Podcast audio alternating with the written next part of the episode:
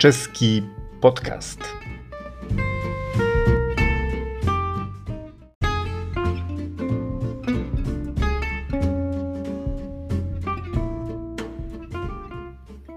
Dzień dobry, witajcie, ahoj. Witam serdecznie wszystkich e, w pierwszym odcinku w 2022 roku. Wypada zatem rozpocząć chyba od noworocznych życzeń. E, wszystkim Wam życzę samych pomyślności w tym nowym roku, aby był to czas zażegnania tych wszystkich zmartwień, z którymi musimy się od kilku lat mierzyć, aby polsko-czeska granica mogła być jak najczęściej otwarta i bezpieczna dla wszystkich, tak abyśmy mogli zwiedzać Republikę Czeską do woli, cieszyć się z dobrosąsiedzkich relacji, a przede wszystkim abyśmy mogli wreszcie poczuć się w pełni bezpiecznie i zdrowo. Skoro noworocznie rozpoczęliśmy, to pociągniemy ten temat dalej, bowiem data rozpoczynająca nowy rok, 1 stycznia, to bez wątpienia ważny dla Czechów moment. Nie tylko dlatego, że rozpoczynał się wtedy zawsze nowy rok, ale również dlatego, że wiele zdarzeń historycznych wiąże się właśnie z pierwszym dniem stycznia. Nie będzie chyba grubą przesadą stwierdzić, iż ten przełom sylwestrowo-noworoczny bywał często dla Czechów przełomem epokowym. A zatem zaczynamy.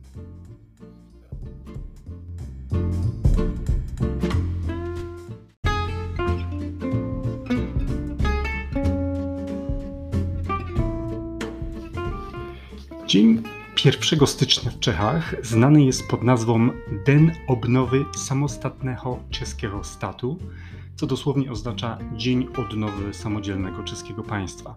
W Polsce nazywamy go Świętem Powstania Republiki Czeskiej, a to oczywiście pamiątka po 1 stycznia 1993 roku, kiedy to rozpadała się Czechosłowacja, dając początek dwóm współczesnym europejskim państwom, czyli Republice Czeskiej oraz Słowacji.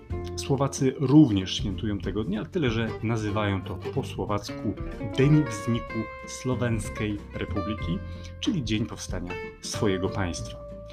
Rozpad Czechosłowacji formalnie dokonał się tak naprawdę 31 grudnia 1992 roku, zaś 1 stycznia nowego roku był pierwszym dniem istnienia tych dwóch osobnych postczechosłowackich państw. E, sam proces rozpadu Czechosłowacji oczywiście nie dokonał się w jedną sylwestrową noc i myślę, że to nie czas, aby teraz przybliżać tematykę jedności i rozpadu czechosłowackiego państwa. Mm, jest to na pewno temat ciekawy i warty przybliżenia w osobnym odcinku. Tutaj ograniczy się tylko do tej roli przemian demokratycznych przełomu lat 80. i 90., zmiany zapoczątkowane oczywiście polskim okrągłym stołem i pierestrojką doprowadziły, jak wiemy, do gruntownego przemeblowania politycznego w Europie Środkowej. A jednym z efektów tych zmian była tak zwana aksamitna rewolucja, ustąpienie rządu czeskich komunistów i wyłonienie jako lidera opozycji demokratycznej i prezydenta Czechosłowacji Wacława Havla. Havel, postać darzona ogromnym szacunkiem również w Polsce, tak mówił podczas swojego orędzia noworocznego już jako prezydent. Drodzy obywatele, przez 40 lat w ten dzień słyszeliście z ust moich poprzedników na wszystkie sposoby powtarzane, jak nasza ziemia rozkwita, ile kolejnych milionów ton stali wytopiono, jacy wszyscy jesteśmy razem szczęśliwi, jak ufamy władzy i jakie piękne perspektywy otwierają się przed nami. Zakładam, że nie wybieraliście mnie na ten urząd po to, abym i ja was okłamywał. Te słowa, e, co również ważne dla dzisiejszego odcinka, Havel wypowiedział na antenie Radia Praha właśnie 1 stycznia 1990 roku. Kwestia daty 1 stycznia wiąże się w jeszcze jeden sposób z wzajemnymi relacjami Czechów i Słowaków. Otóż 1 stycznia 1969 roku Czechosłowacja stała się federacją podzieloną wówczas na Czeską Republikę Socjalistyczną oraz Słowacką Republikę Socjalistyczną. Powstały wówczas trzy osobne rządy i trzy parlamenty czeski, słowacki oraz federalny.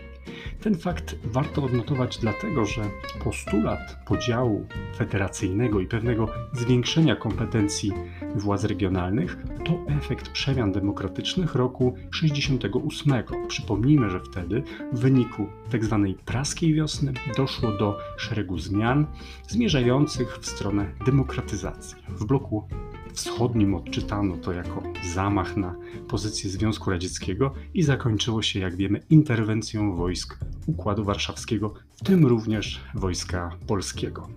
Kto widział polsko-czeski komediodramat Operacja Dunaj, z pewnością dobrze zna ten temat. Twarzą tamtych zmian był m.in. Aleksander Dubczek, typowany po 1989 roku przez Hawla na prezydenta Czechosłowacji.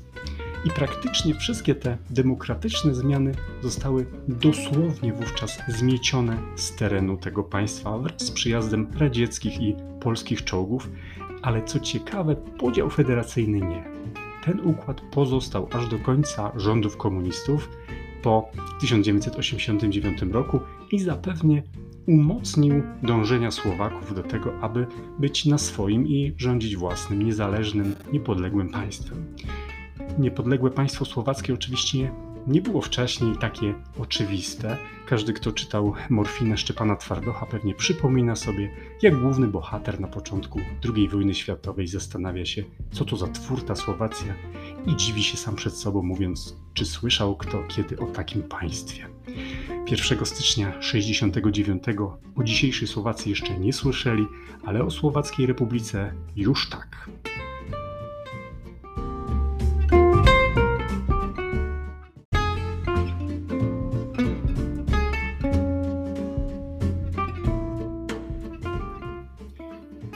Jeszcze mogą świętować Czesi pierwszego dnia Nowego Roku?